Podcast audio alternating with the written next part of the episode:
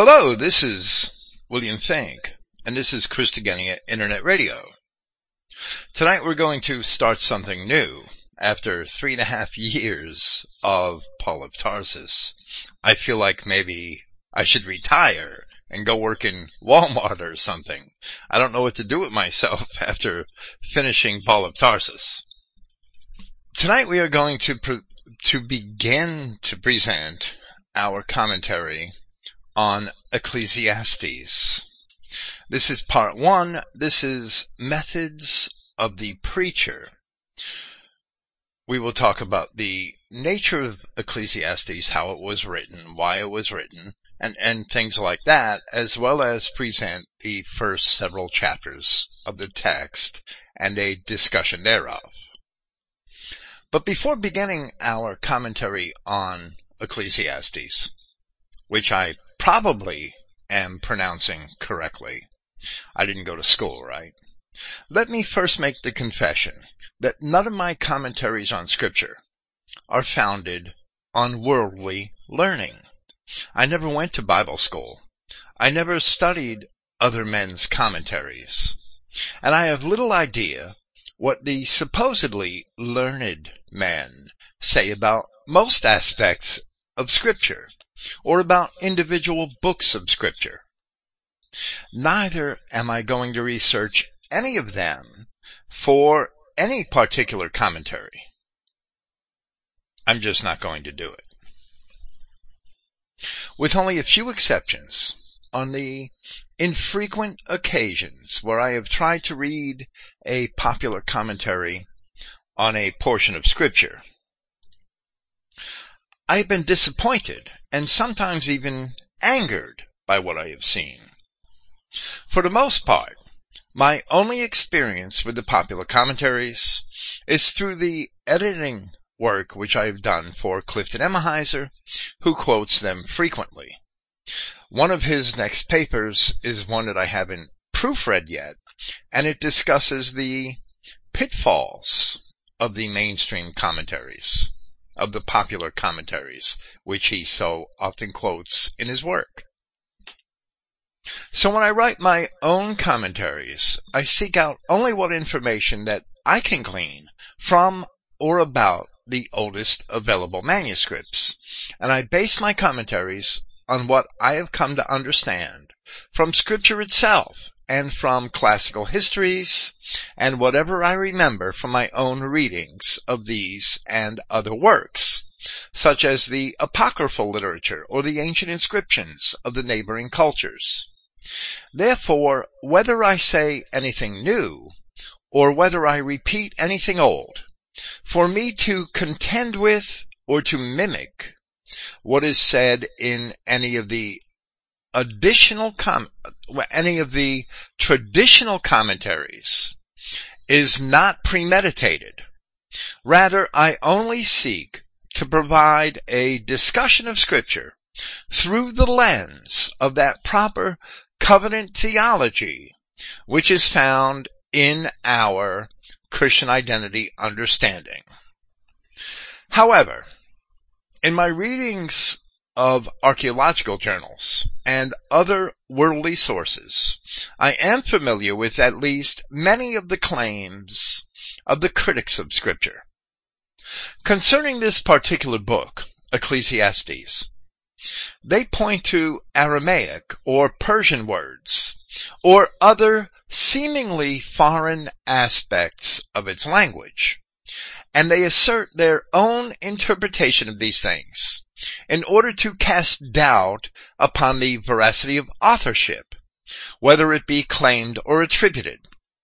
Here I will only state that their presumptions do not make inevitable their conclusions, as other reasons may also be given to explain the circumstances. The ancient Hebrews did not live in a vacuum, and often they did have foreign influences.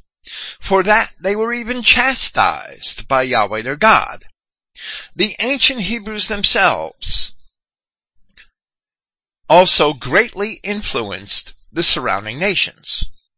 Under David, and for a long time after David, They did indeed occupy and rule over all of the lands from the river of Egypt to the Euphrates River and at least as far north as Hamath, maybe as far north as Aleppo. So Solomon ruled over a great part of the Aramaic speakers of his time. The word Ecclesiastes, or Ecclesiastes in Greek, seems to be a mistranslation of the Hebrew title of the work, even though the title was apparently translated in this manner from the earliest times. An ecclesiastes is properly only a member of the ecclesia or assembly. But the Hebrew word is kohelet or preacher, which is a role within the assembly and does not generally designate a mere member, unless one assumes that all members are preachers. That assumption may be fine in theory, but it is certainly not evident in reality. If we could rename the book, we would simply title it as the preacher. As to the identity of this preacher, we are confident and we will attest that Solomon was the author of Ecclesiastes. He was the preacher, the king, and the son of David by whom authorship was claimed. Perhaps some of the seemingly foreign influences which are found in the language of the book can be explained by the fact that Solomon himself lived a life that exposed him to many foreign influences, whether through his licentiousness, which is well known from the histories, or through his academic quest for wisdom and knowledge. Another explanation for such influences is that quite possibly some of the language of the book was updated by the scribes of the early Second Temple period. There are other books of our scriptures which also contain Aramaic portions, terms, or other influences. Now we shall discuss some of the citations or opinions of the early Christian writers, those referred to as the ante-Nicene Fathers. The term means to refer to people from before the Council of Nicaea will discuss some of their opinions concerning Ecclesiastes. This book is mentioned in the writings of Clement of Alexandria in his Stromata in Book 1, Chapter 13, where he cited Ecclesiastes chapter 1, verses 16 through 18, and by Tertullian in his work Against Marcion in Book 5, Chapter 4, where he cited Ecclesiastes chapter 3. Both of these men were born in the fifth decade of the second century. Clement in 150 AD and Tertullian in 155. Origen, who was born three decades later in 185, in his work De Principiis, Book 3, Chapter 2, had cited Ecclesiastes chapter 10, verse 4, twice and credited Solomon with its authorship. In the preface of his fifth book of his commentary on the Gospel of John, he cited Ecclesiastes 12:12, chapter 12, verse 12. Hippolytus of Rome was born around 170 AD. And he mentioned Ecclesiastes on several occasions in surviving fragments of his writing, which are found in the editions of the Ante-Nicene Fathers, which was edited by Alexander Roberts. It's the most famous edition of their writings, if I'm not mistaken. I'm sure it is. In one place he compa- in one place Hippolytus of Rome had compared Ecclesiastes chapter 11 verse 5 with Psalm 139 verse 15. I'm not going to get into the comparison. In another part, in part one of the fragments of Hippolytus, exegetical fragments from commentaries which he wrote on various books of scripture, we find the following brief commentary on the Song of Songs.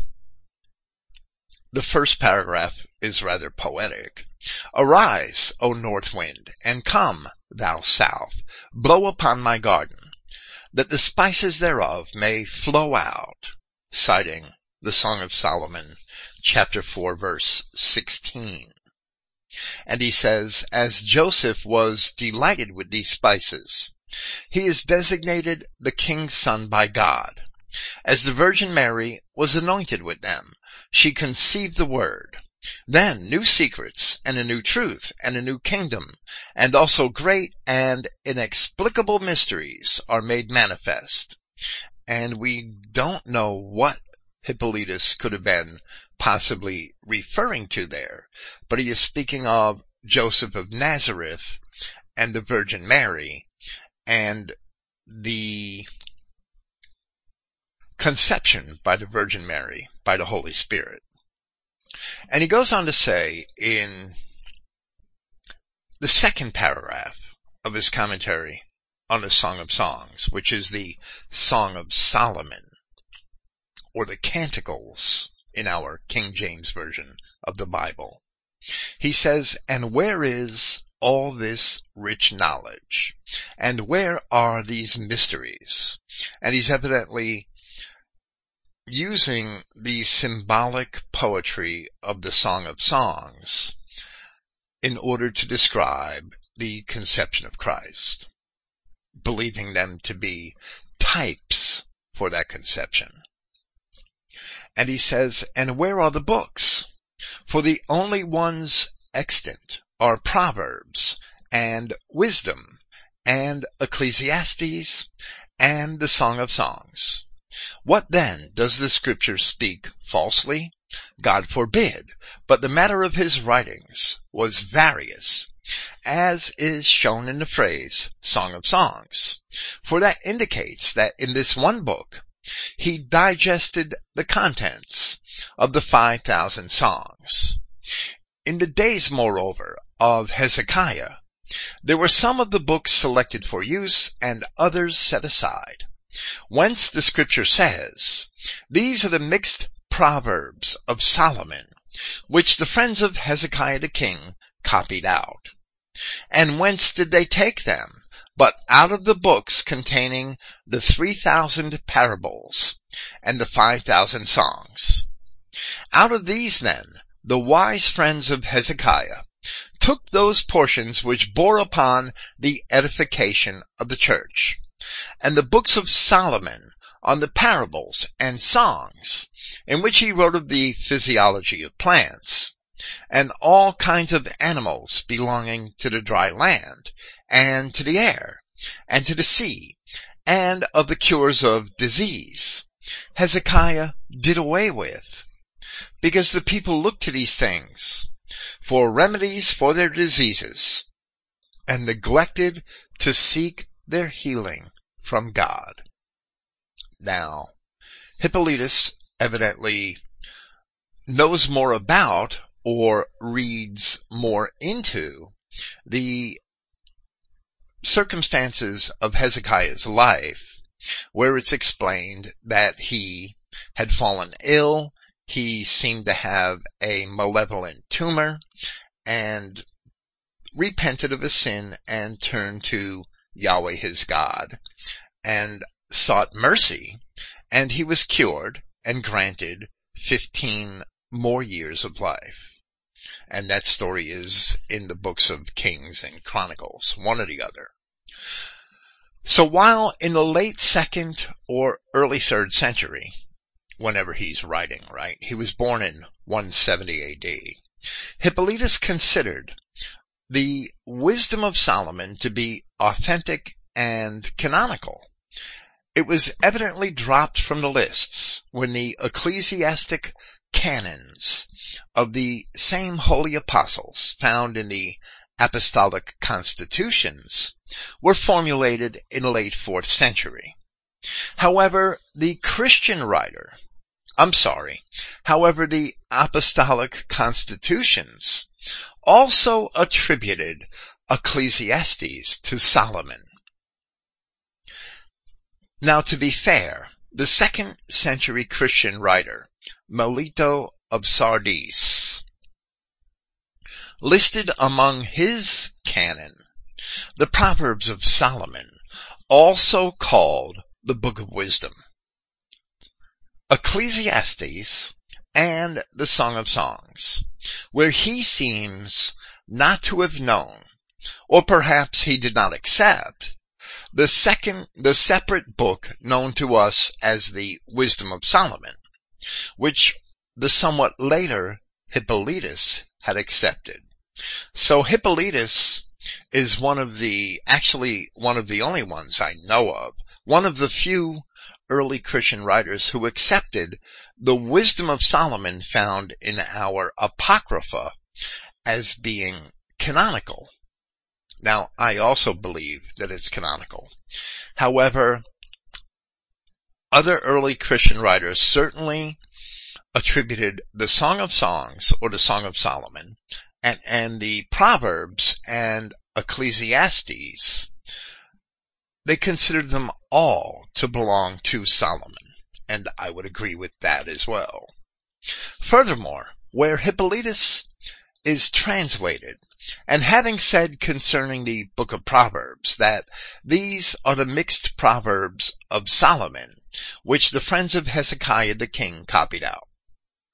The translation of Proverbs chapter 25 verse 1, which is found in Brenton's Septuagint says, These are the miscellaneous instructions of Solomon, which the friends of Hezekiah, king of Judea, copied out. So citing this, Hippolytus seems to have been speaking in reference to the entire book of Proverbs, where the words may actually apply only to that final portion found in its last seven chapters. However, reading what is said about Solomon in 1 Kings chapter 4, there is little doubt that we do have only a small portion of his actual writing, as it says that Solomon spoke 3,000 proverbs, and his songs were a thousand and five. A thousand and five. Notice that Hippolytus said 5,000 songs. The Septuagint version says that Solomon's songs were 5,000, to which Hippolytus also attested. I would bet that the Masoretic text has it wrong and changed the 5,000 to a 1,005. The Jews are always shortchanging us in one area or another. Later, in the third century, the third century AD, Gregory Thaumaturgus, also known as Gregory of Neo-Caesarea, produced a metaphrase of the book of Ecclesiastes. Around that same time, Dionysius of Alexandria wrote his commentary on the beginning of Ecclesiastes. No, I haven't read it. I just know that it exists. In our opinion, Ecclesiastes certainly does represent inspired scripture. However, it is not written in the same manner as other biblical writings, and therefore care must be employed in its use. Many people use diverse citations from Ecclesiastes in order to provide arguments which are contrary to clear biblical truths, not understanding that Ecclesiastes contains many purposely skeptical statements, statements from which doctrines should certainly not be developed. Once it is realized that the truth of scripture is contrary to the assertions made in the skeptical statements of Ecclesiastes. Only then can the material be properly assessed, and it is discovered that the work is entirely consistent with the other teachings of Solomon. Those other teachings are found in Proverbs and in the apocryphal book of the Wisdom of Solomon, which we believe actually did belong to Solomon, with which Hippolytus agreed, and in the Song of Solomon, which Solomon also wrote from an entirely different perspective, and which is also very frequently misunderstood. If it is true that Solomon wrote Ecclesiastes, and we believe that it is true, then we must imagine that he wrote it in the later portion of his life, after he had great experiences in both his own licentiousness and in his reign as king, by which he came to terms with the vanity of life outside of the hope which is offered in Yahweh his God. Without God, all of the endeavors of men are vanity, and therefore it is necessary that man be obedient to God. That is the primary lesson in Ecclesiastes. Solomon, having fallen into sin, wandered from Yahweh to the point of chastisement, as it is recorded in 2 Kings chapter 11.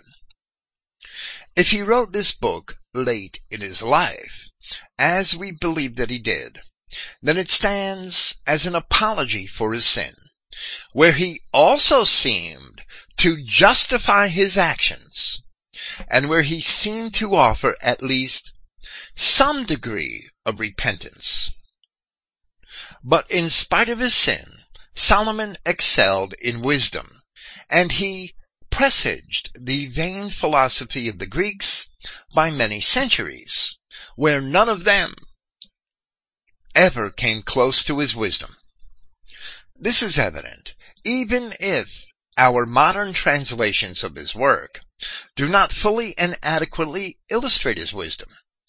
And in spite of the fact that we do believe that Solomon was the original author of this work, here we will usually refer to our author as the preacher in the same manner which he had referred to himself.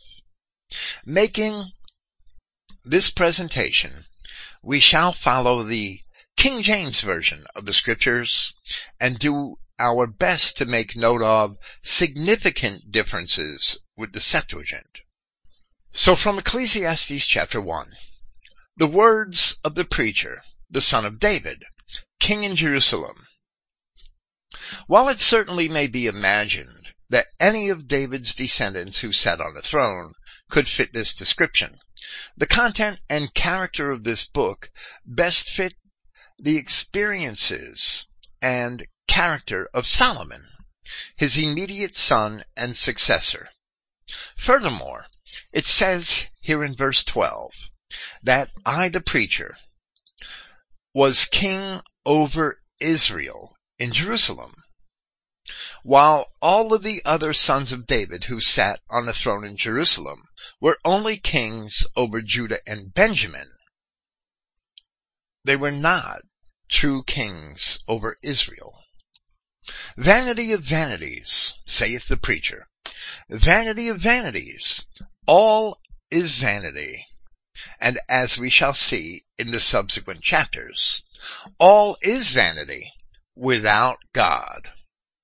Through pondering the experiences of his life, the preacher comes to the conclusion that all is hopeless and that all labor is for naught unless there is hope in God. Immediately the preacher asks, what profit has a man of all his labor which he takes under the sun.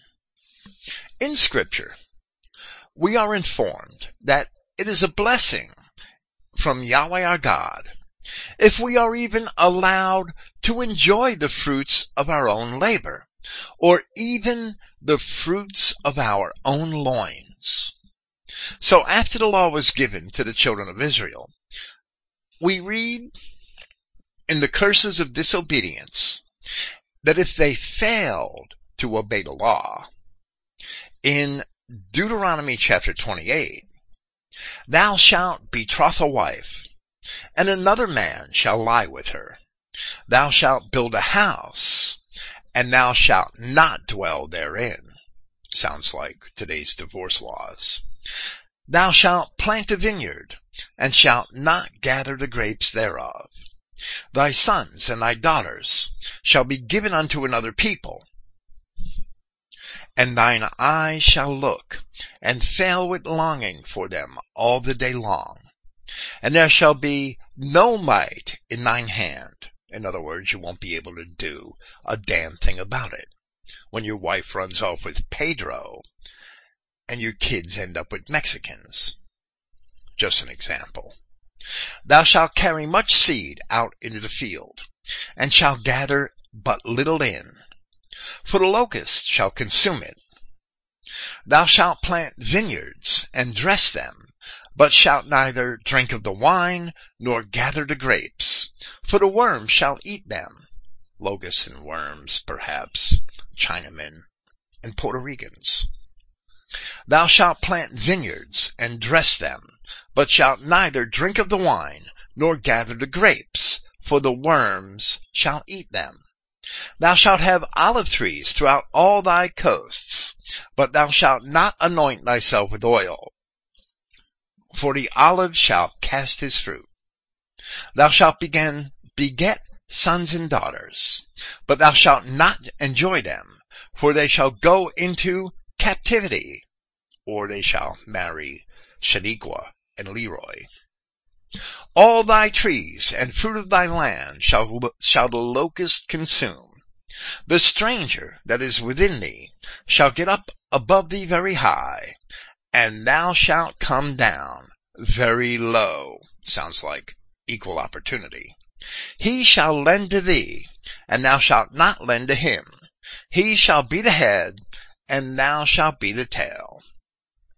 But in those same promises where Yahweh promised curses for disobedience, there were blessings if they were obedient and would keep his commandments, where among other things we read, And all these blessings shall come upon thee, and overtake thee, if thou shalt hearken unto the voice of Yahweh thy God. Blessed shalt thou be in the city, and blessed shalt thou be in the field. Blessed shall be the fruit of thy body, and the fruit of thy ground, and the fruit of thy cattle, the increase of thy kine, and the flocks of thy sheep. Blessed shall be thy basket and thy store. Blessed shalt thou be when thou comest in, and blessed shalt thou be when thou goest out. Yahweh shall cause thine enemies that rise up against thee to be smitten before thy face. They shall come out against thee one way, and flee before thee seven ways. Yahweh shall command a blessing upon thee in thy storehouses, and in all thou settest thine hand unto. All of the labor you can enjoy the fruits of your own labor. Nobody will take it from you when you're blessed. You'll still have to work to get it, but you'll be able to keep it. He shall bless thee in the land which Yahweh thy God gives thee. Yahweh shall establish thee a holy people unto himself, as he has sworn unto thee, if thou shalt keep the commandments of Yahweh thy God and walk in his ways and all people of the earth shall see that thou art called by the name of Yahweh, and they shall be afraid of thee. And Yahweh shall make thee plenteous in goods, in the fruit of thy body, and in the fruit of thy cattle, and in the fruit of thy ground, in the land which Yahweh sware unto thy fathers to give thee. The first lesson we should derive from these blessings and curses is that whether we are blessed or cursed, we must work to attain anything at all. Nothing material is granted freely. You can't imagine your steak dinner into existence.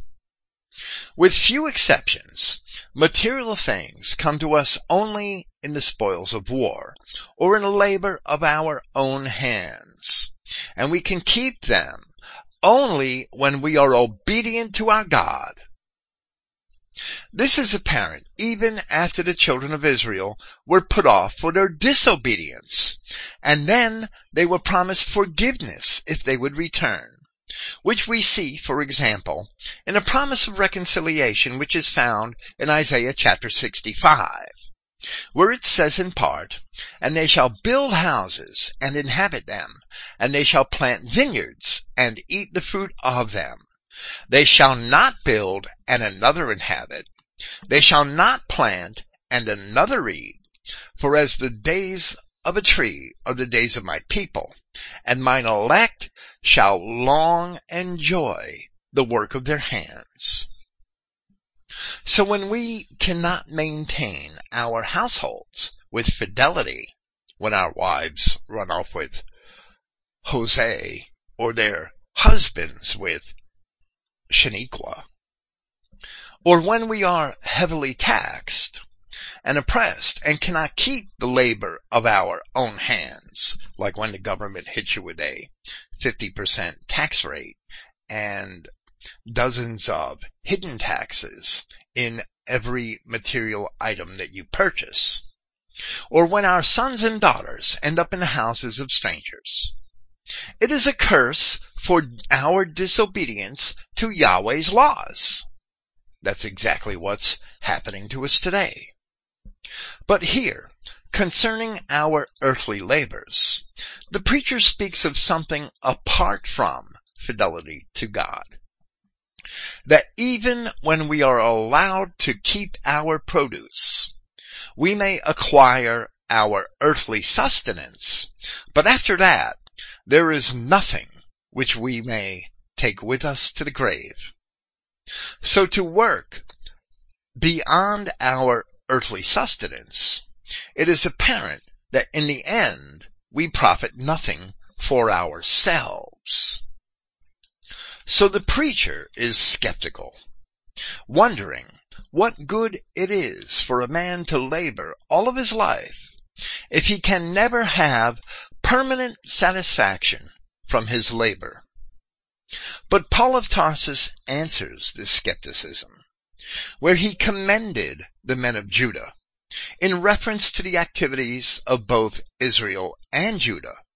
And he wrote in Hebrews chapter 10, for you also sympathized with the prisoners, and you accepted the seizure of your possessions with joy, knowing to have and awaiting a better possession yourselves. There's a serious mistranslation in that passage in the King James Version that would prevent you from understanding that that is what Paul is saying he's speaking to Hebrews, to people descended from the two tribes of Judah and Benjamin, or two and a half tribes if you want to count half of Levi. And he says, for you also sympathized with the prisoners. He's speaking historically that the people of Judah sympathized when all of the northern tribes were taken off into captivity and all of a, a good portion of Judah itself taken off into Assyrian captivity. And then he says, and you accepted the seizure of your possessions with joy, meaning when they themselves were taken off into Babylonian captivity. And he says that they did that, and he's speaking historically of the people in general, knowing to have and awaiting a better possession yourselves. So we see that in Christ, we do have a promise of something better than the fruits of our earthly labors. However, in skepticism, the preacher continues. One generation passes away, and another I'm sorry, my voice is losing it. One generation passes away and another generation comes, but the earth abides forever. The sun also rises and the sun goes down and hastens to his place from where he arose. The wind goes towards the south and turns about unto the north. It whirls about continually and the wind returns again according to its circuits. All the rivers run into the sea, yet the sea is not full. Unto the place from whence the rivers come, there they return again. And I'm trying to modernize the language just a little to make it a little easier to read and understand. The preacher observes that everything in creation operates in a cycle. And while things seem to change, they are essentially always of the same nature or character and will follow the same general course over and over again. So the rise and the passing of generations of men is little different than the risings and settings of the sun or the perceptibly seasonal circuits of the winds. Often we think that our knowledge today is far advanced beyond that of the ancients. Yet where he wrote that all rivers run into the sea, yet the sea is not full, unto the place from whence the rivers come, there they return again. The preacher shows an understanding of the processes of evaporation and precipitation in the natural flow of water from the same perspective of natural science as we understand it today. Here the preacher illustrates with skepticism the fate of man, consigning it to the same fates as the winds and the rains.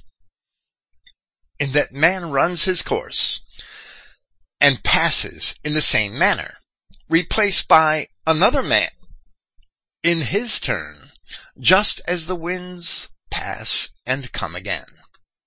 So in this manner, the preacher laments the apparent fate of man. Paul of Tarsus also addressed the apparent transientness of man. But giving a broader overall picture, he presented the antithesis to the preacher's observations here where he said in Romans chapter 8 that to transientness or to vanity, the creation was subjected, not willingly, but on account of he who subjected it in expectation that also the creation itself shall be liberated from the bondage of de- decay into the freedom of the honor of the children of Yahweh. For that word which we translate as transientness, the King James Version has vanity. The preacher laments the vanity of his existence. But we see that Christ shall deliver us from that vanity. We will later find that the preacher is being purposely skeptical because he will attest that while the dust returns to the earth as it was, the spirit shall return unto God who gave it. So the preacher concludes in skepticism, all things are full of labor. Man cannot utter it. The eye is not satisfied with seeing, nor the ear filled with hearing. Man spends his life in labor, unless he wants to imagine tomorrow's dinner. Man spends his life in labor. And if he dies and cannot enjoy the fruits of what he has done, so it is of no profit to him. Through the prophet Isaiah, did Yahweh present the antithesis, where he said in Isaiah chapter 64, For since the beginning of the world, men have not heard, nor perceived by the ear, neither has the eye seen, O God, besides thee, what he has prepared for him that waits for him. So, all is vanity, only without God. And that is the same point which the preacher will also eventually realize and admit, although he admits it indirectly by preaching the need for keeping the commandments of God. But he doesn't do that yet in this chapter. We most frequently use the title God here rather than the name Yahweh, simply because the name Yahweh or the Tetragrammaton does not appear in Ecclesiastes. Of course, from Solomon's other writings, especially from the Proverbs, we certainly do know that Yahweh is his God. Here, the preacher continues speaking of the apparent cycles of life. The thing that has been, it is that which shall be. And that which is done is that which shall be done. There is no new thing under the sun. Is there anything whereof it may be said, See, this is new? It has already been of old time, which was before us. If a man can conceive of something, it has almost certainly been conceived of in the past. If it exists now, it has almost certainly existed before, even if its nature has differed in some degree. The innovations of which man now contrives have all been contrived in the past, so they are not really innovations at all. The sins which man commits have all been committed before, and the things which he makes have all been made before. So what seems to be new is not new at all. We simply just don't remember what has already been here before us. As the preacher now declares in verse 11, there is no remembrance of former things, neither shall there be any remembrance of things that are to come with those that shall come after. Yet, you know, it was pretty amazing when, when certain relics were found at the bottom of the Mediterranean Sea that contained gears and arms and, and faceplates by which we know that the ancient Phoenicians and the ancient Greeks had little machines that operated sort of like Swiss watches. And some of them evidently were constructed in a fashion by which one could tell the movement of the constellations and therefore the beginnings of seasons. And if you explain this to people today, that the Greeks and the Phoenicians had these things well over 2,000 years ago, they would think you were crazy. They would think that such machinery didn't exist until the last several hundred years but that's simply not true. If we didn't dig these few relics out of the silt at the bottom of the Mediterranean, we wouldn't know that they existed. We would have no remembrance of them. Even where we have recorded histories,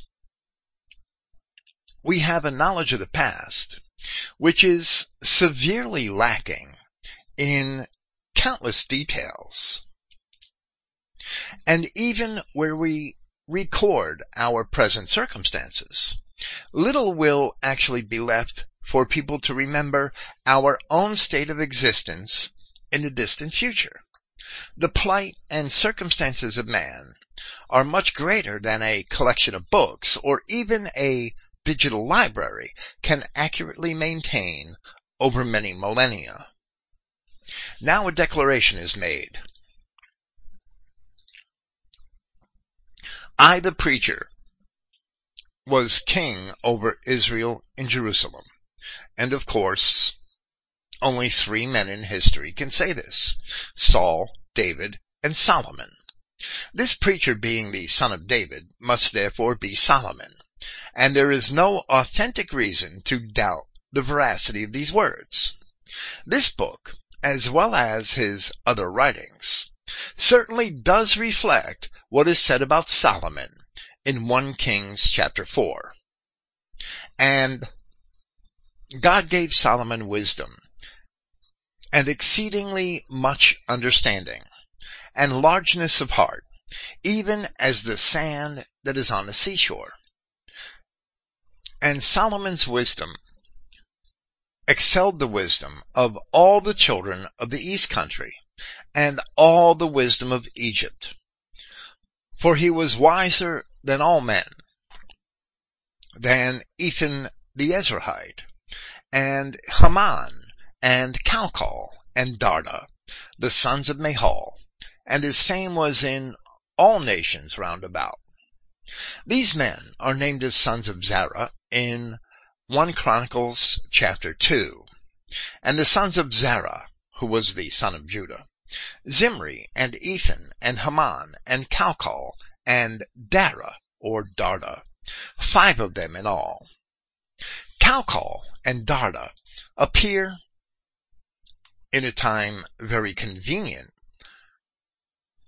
to be the sons of Judah.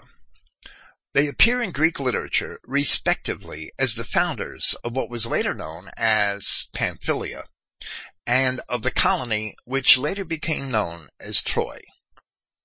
There was an Ethan the Ezrahite credited as being the author of the 89th Psalm. However, that Ethan was contemporary to the time of David. Ezrahite is certainly an error of the translators for Zarahite, referring to the tribe of Judah's son, Zerah.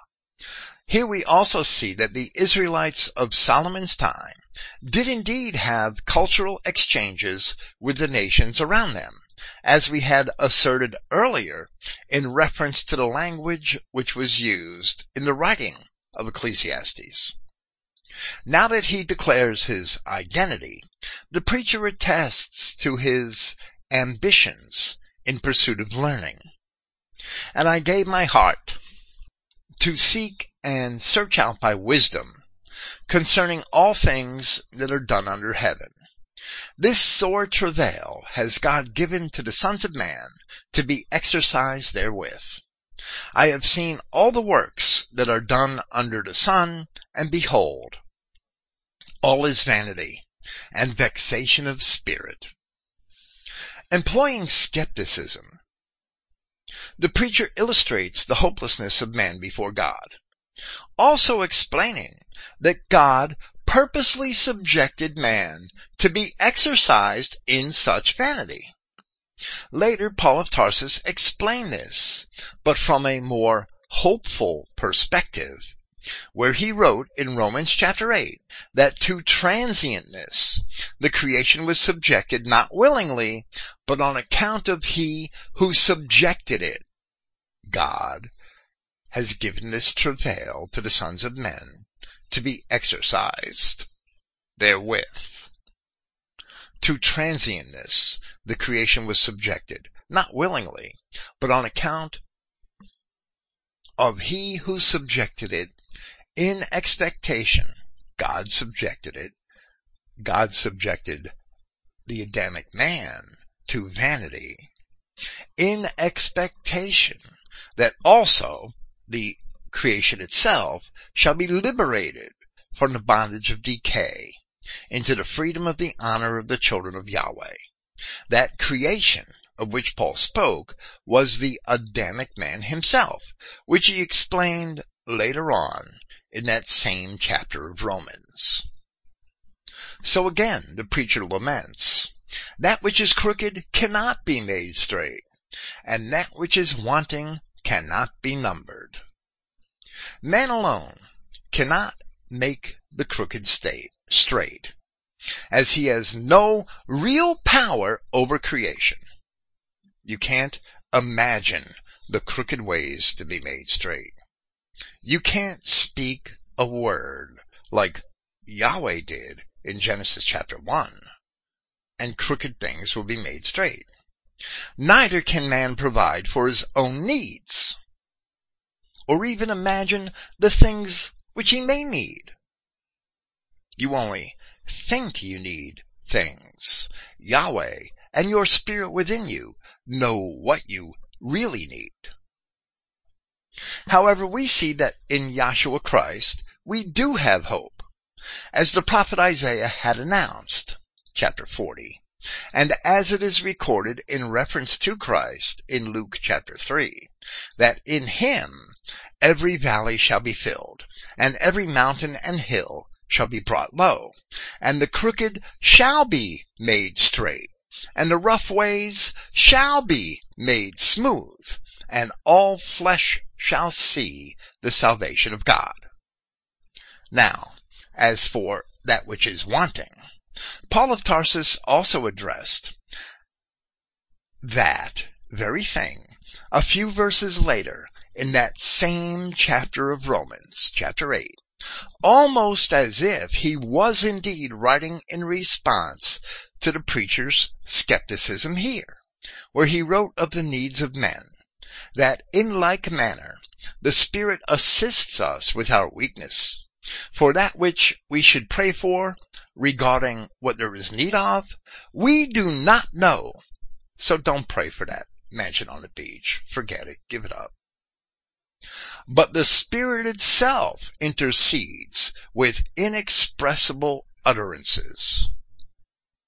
Your spirit knows what you need, and it communicates with God. You may have desires, but you may desire things which you really don't need. The preacher continues to lament his own dilemma. I communed with my own heart, saying, Lo, I am come to great estate, and have gotten more wisdom than all they that had been before me in Jerusalem. Yea, my heart had great experience of wisdom and knowledge. And I gave my heart to know wisdom, and to know madness and folly. I perceived that this is also vexation of spirit. For in much wisdom is much grief, and he that increases knowledge increases sorrow. Ostensibly, the lesson is that the plight of man in his vanity or transientness is not corrected by wisdom and knowledge. But with wisdom and knowledge, the plight of man becomes all the more evident, and that is a source of great grief. So where we begin, chapter 2 of Ecclesiastes, the preacher turns to pleasure and to worldly satisfaction found in wine, which he also describes as folly and of course, neither will he find true satisfaction in that. Ecclesiastes chapter 2. I said in mine heart, Go to now. I will prove thee with mirth, which is joy, or gladness, or partying, happiness. Therefore, enjoy pleasure, and behold, this is also vanity. I said of laughter, it is mad, and of mirth, what doeth it? He turned to these things, in spite of the fact that he knew they would not amount to any worldly fulfillment. In them he also found vanity, so he told laughter that it was mad, and he asked mirth why he should engage in it. Allegorically speaking. Now he continues and speaks of wine. Maybe this is why I'm drinking tea tonight. I'm just kidding. I sought in mine heart to give myself unto wine, yet acquainting my heart with wisdom, and to lay hold on folly, till I might see what was that good for the sons of men, which they should do under heaven all the days of their life. And here I do not agree with Brenton's reading of the Septuagint, where it says, I examined my heart whether, I'm sorry, I examined whether my heart would excite my flesh as with wine. I find that reading disingenuous, as it is clear that the preacher admits giving his flesh over to wine.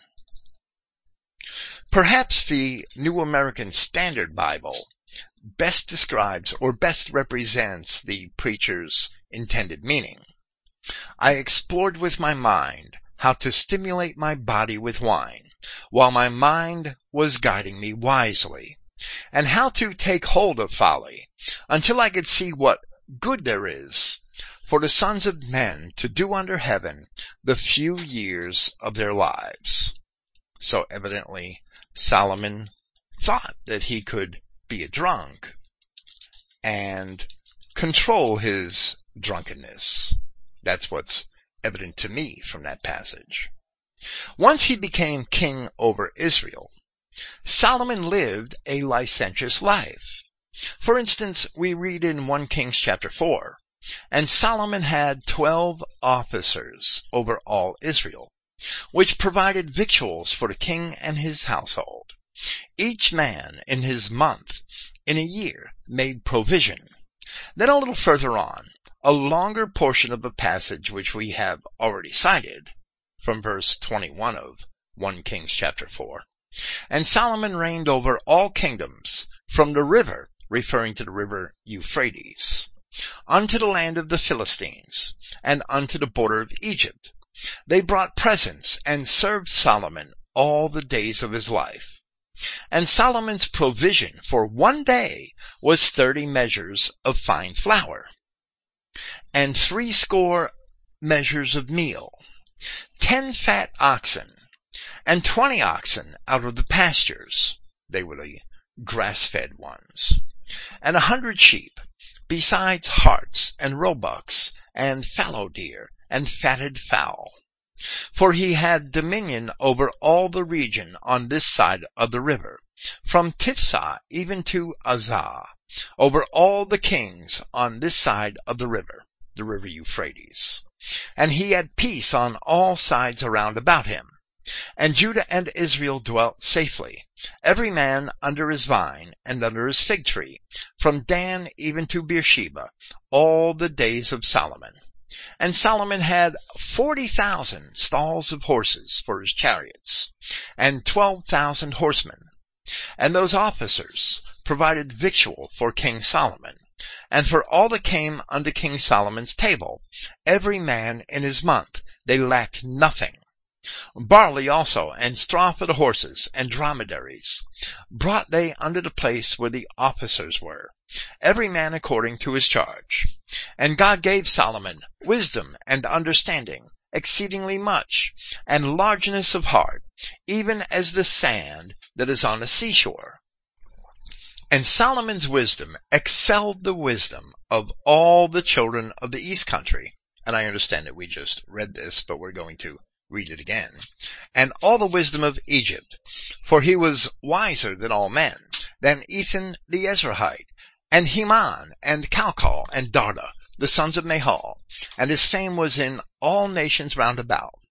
And he spoke three thousand proverbs, and his songs were a thousand and five, or as we have seen, his songs were five thousand, according to the Septuagint, and according to Hippolytus.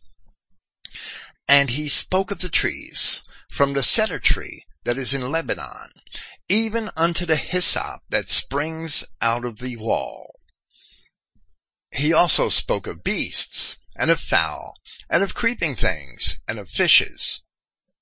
And there came of all people to hear the wisdom of Solomon from all the kings of the earth, which had heard of his wisdom. And here it seems that where the preacher writes that I sought in mine heart to give myself unto wine, yet acquainting my heart with wisdom, that he is really seeking to justify his licentiousness as an experiment in profligacy, that he was purposely sinful in the pursuit of even greater knowledge. The same writer told us in Proverbs chapter 16 that all the ways of a man are clean in his own eyes, but Yahweh weighs the spirits. Solomon was not exempt from his own wisdom. Certainly not. Christians are to learn self-restraint. However, we can probably be certain that such a purposeful adventure in licentiousness is not the way to do it. So the preacher continues to boast of his excess. I made me great works. I built me houses. I planted me vineyards. I made me gardens and orchards, and I planted trees in them of all kinds of fruits. I made me pools of water. Ecclesiastes chapter 2 verse 6 to water therewith the wood that brings forth trees. I got me servants and maidens, and had servants born in my house. Also I had great possessions, of great and small cattle, above all that were in Jerusalem before me. I gathered me also silver and gold, and the peculiar treasure of kings, and of the provinces. The provinces, the countries that he ruled over. I got me men singers and woman singers, and the delights of the sons of men, as musical instruments, and that of all sorts. So I was great, and increased more than all that were before me in Jerusalem. Also, my wisdom remained with me.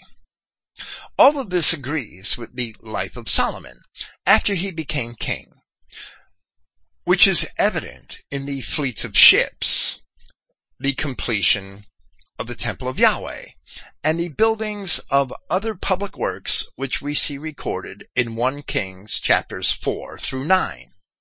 Then after that we read in chapter 10, And when the queen of Sheba had seen all Solomon's wisdom, and the house that he had built, and the meat of his table, and the sitting of his servants, and the attendance of his ministers, and their apparel, and his cupbearers, and his ascent by which he went up unto the house of Yahweh, there was no more spirit in her.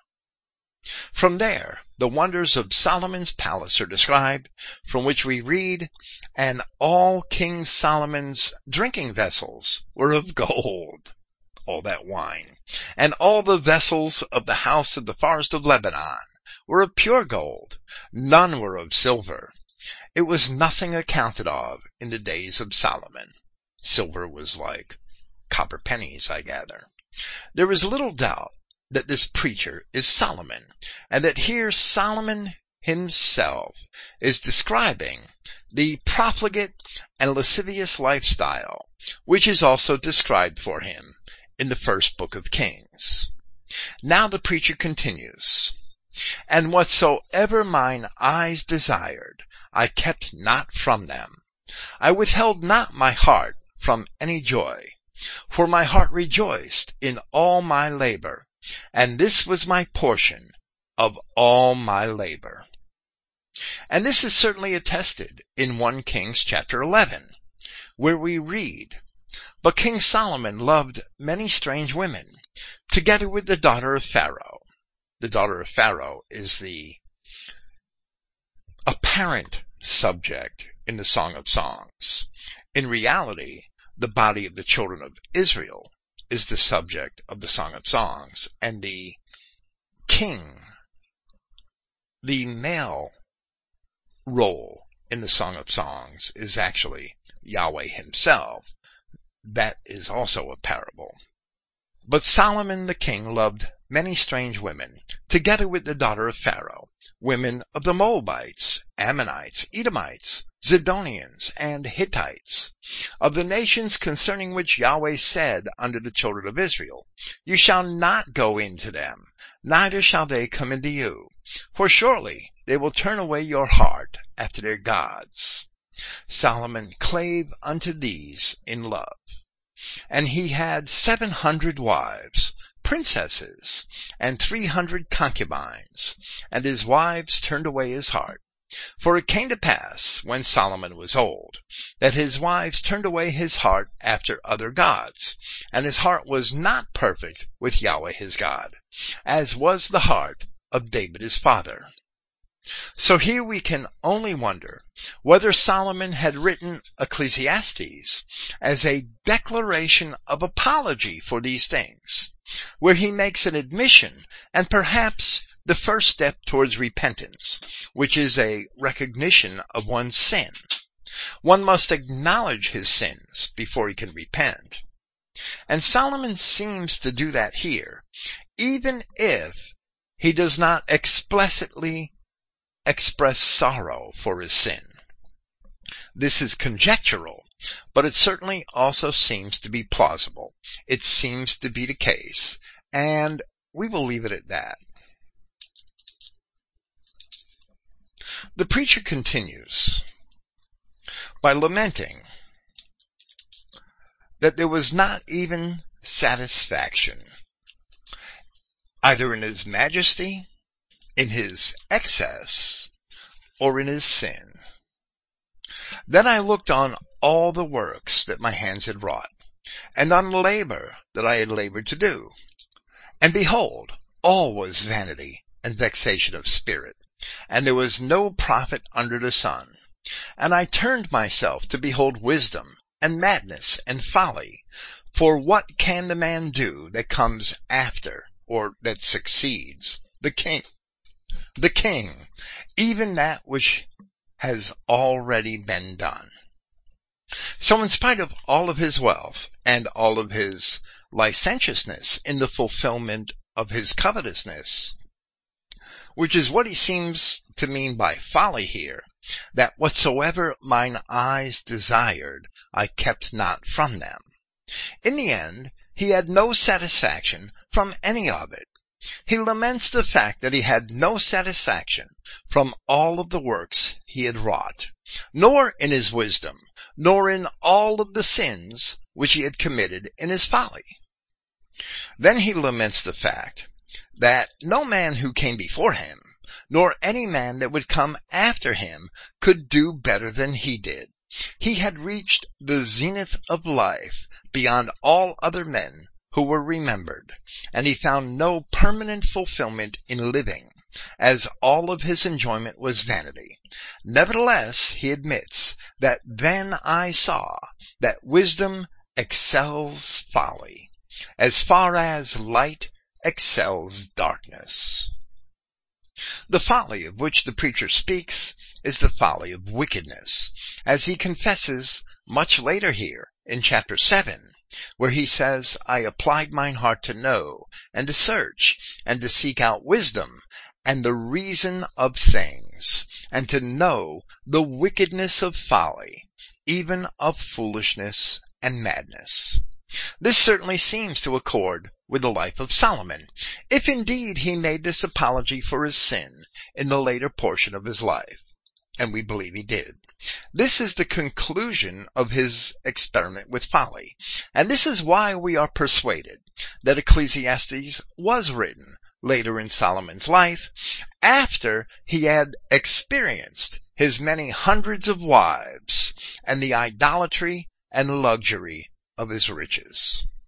Solomon had already been told of the punishment for his sin, which we read in 1 Kings chapter 11, where after his hundreds of alien wives and concubines and his acceptance of idolatry were described, we read, and Yahweh was angry with Solomon because his heart was turned from Yahweh, God of Israel, which had appeared unto him twice, and had commanded him concerning this thing, that he should not go after other gods.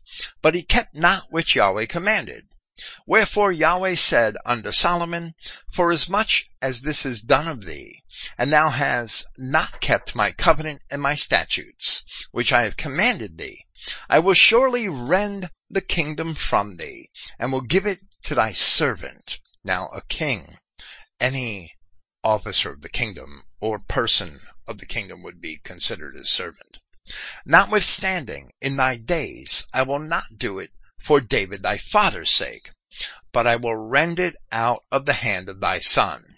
Howbeit I will not rend away all the kingdom, but I will give one tribe to thy son, for David thy servant's sake, and for Jerusalem's sake, which I have chosen. So the preacher, who certainly seems to at least be in a confessive mood, in spite of his continued skepticism, writes concerning the wise man and the fool. The wise man's eyes are in his head, but the fool walks in darkness, and I myself perceived also that one event hap- happens to them all. This reminds me of an adage which I heard as a youth. Put your eyes back in your head. Words which were spoken when someone was caught coveting something or someone that he shouldn't have been coveting. So a wise man's eyes remain in his head, but the fool's eyes are full of desire. As the preacher continues, we learn that the one event that befalls both the wise and the fool in common is death. The one event happens to them all. Then I said in my heart, as it happens to the fool, so it happens even to me. And why was I then more wise? Then I said in my heart that this is also vanity. For there is no remembrance of the wise more than of the fool forever, seeing that now which is in the days to come shall all be forgotten. Seeing that which now is. The language is a little archaic in places. Seeing that which now is, in other words, that which exists now, in the days to come shall all be forgotten. And how dieth the wise man? As the fool. In other words, whether you're wise or a fool, you're both going to die in much the same manner. The preacher seems to be offering his own life as an example of the folly of sin, and how there is no reward in it, and also of the hopelessness of wisdom itself to save men from death, while exerting that in any case, wisdom is the far better choice than folly.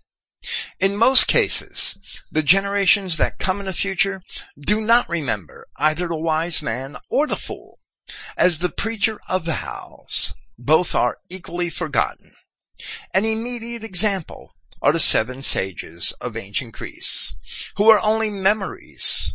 They are only memories at all because they are mentioned by many later writers, while the lists of their names sometimes has variations. Even if we expand it to include eight or even nine or ten sages, only a handful of their sayings survive, while most of them lived four or five hundred years after Solomon. The sentiment which the preacher expresses here is, in my opinion, best expressed by the early 19th century romantic poet, Percy Bysshe Shelley, in his sonnet, Ozymandias. I met a traveler from an antique land, who said Two vast and trunkless legs of stone stand in the desert, near them, on the sand. Half sunk, a shattered visage lies, whose frown and wrinkled lip and sneer of cold command tell that its sculptor well those passions read, which yet survive, stamped on these lifeless things, the hand that mocked them, and the heart that fed. And on the pedestal these words appear. My name is Ozymandias, King of Kings. Look on my works, ye mighty, and despair. Nothing besides remains around the decay of that colossal wreck, boundless and bare. The lone and level sands stretch far away. The name Ozymandias is the anglicized form of the Greek name for the 13th century BC Egyptian pharaoh, Ramses II. The point of the sonnet is that regardless of the boasts of men and the magnitude of their works, and regardless of the majesty which they attain in this life, their words and their works are transient and therefore they are vanity. Now it may be asked that if all of this were vanity, how could we know these things today? Yet even the words of our preacher would not have survived to us without Yahweh our God. And the words of the ancient Greeks were the names of the ancient sages were preserved were preserved only through the efforts of medieval Christian monasteries. So we may even credit our God for that. The preacher continues, Therefore, I hated life, because the work that is wrought under the sun is grievous to me. For all is vanity and vexation of spirit. Yeah. I hated all my labor which I had taken under the sun, because I should leave it unto the man that shall be after me. Imagine having so much wealth that you can hold sumptuous feasts for all of your friends and family every day of the year, and that you could build any building that you could imagine, that you could satiate your appetite for women with a thousand wives and lovers, and that you could drink yourself drunk every evening with little consequence, except perhaps your long-term health. But in all of that, you have no lasting satisfaction, and you end up hating life itself because it is all transient, and the fruits of all your labor shall be left to another. This is the confession of Solomon, and therefore we must know that there is something beyond this transient life. So again, the same writer said in Proverbs chapter 16, Commit thy works unto Yahweh, and thy thoughts shall be established. Later in Ecclesiastes, he will express he will express a similar sentiment in different ways. Now he continues his lamentation, speaking of what he must leave to his successor, which he must be certain is his own son, although he is still in doubt concerning his character. So speaking of his successor, he says, and who knows whether he shall be a wise man or a fool? Yet shall he have rule over all my labor, wherein I have labored, and wherein I have showed myself wise under the sun.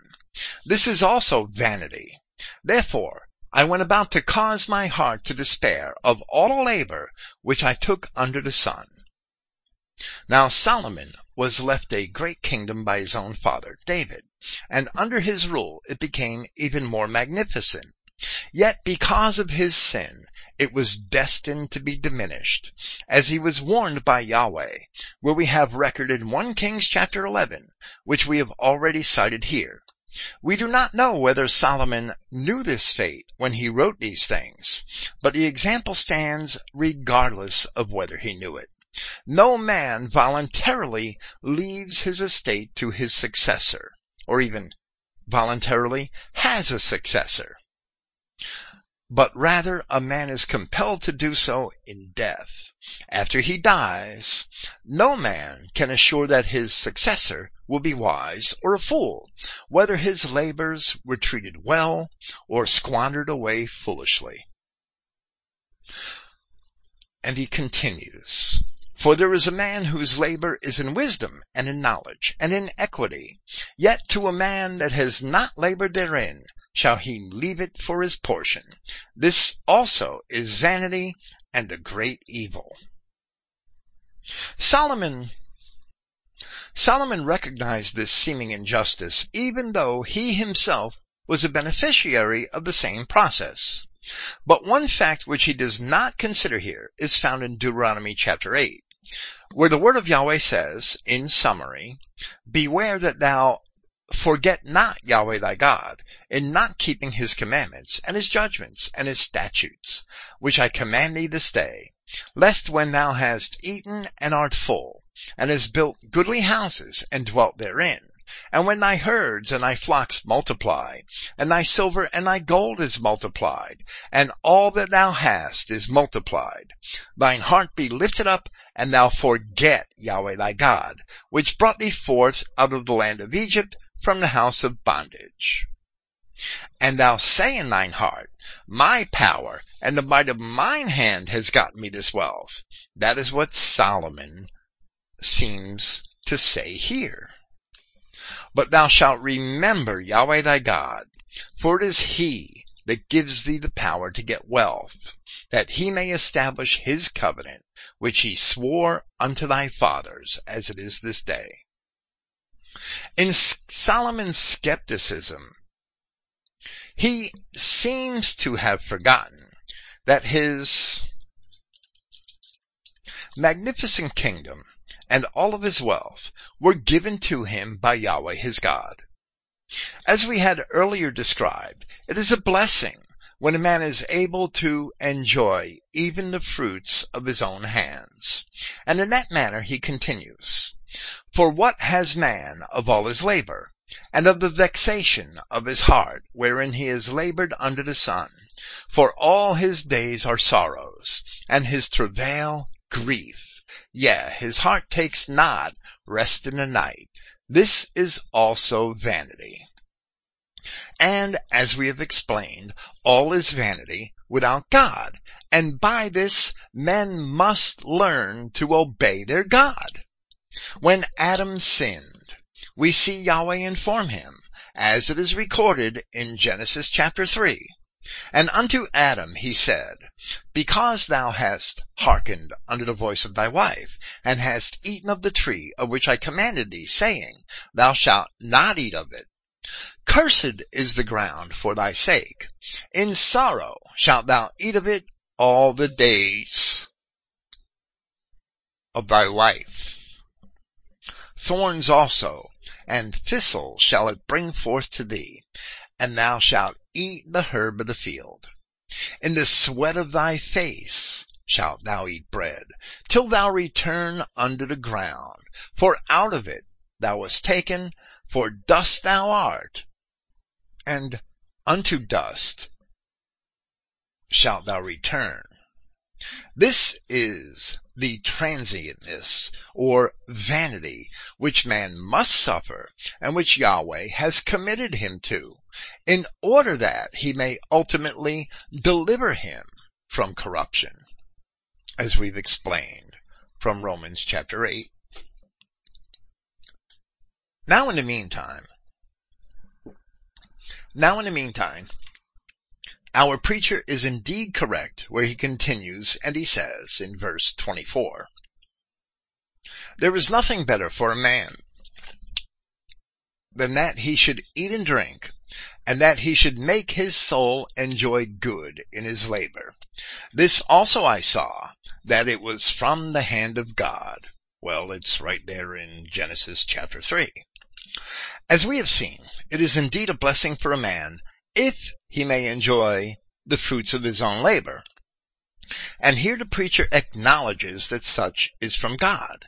Then he asks rhetorically in verse 25, For who can eat, or who else can hasten hereunto more than I? And of course there must have been men of might and girth who could eat or drink more than Solomon at any given time. But there was probably no man who could afford to eat or drink more than Solomon, which was the purpose of the question. So by asking it, Solomon asserts that he, of all men, should know the truth of the statement which was made before the question was asked, that there is nothing better for a man than he should eat and drink, and that he should make his soul enjoy good in his labor. So the preacher concludes by giving God the credit. For God gives to a man that is good in his sight wisdom and knowledge and joy. But to the sinner he gives travail to gather and to heap up, that he may give to him that is good before God. This also is vanity and vexation of spirit. So whether a man is blessed in his life or if he is cursed, it is all vanity. The situation is temporary, even though it causes vexation of spirit. As Ecclesiastes unfolds, we shall see the preacher repeat these same lamentations and add to them the need to keep the commandments of God because all the deeds of men are vanity. Once we see that, we shall see that in spite of his skepticism, he too must have anticipated something greater, something which could transcend this vanity. So the primary method of the preacher is to illustrate hope with skepticism. Thank you for listening. Praise Yahweh, the God of Israel. and good night.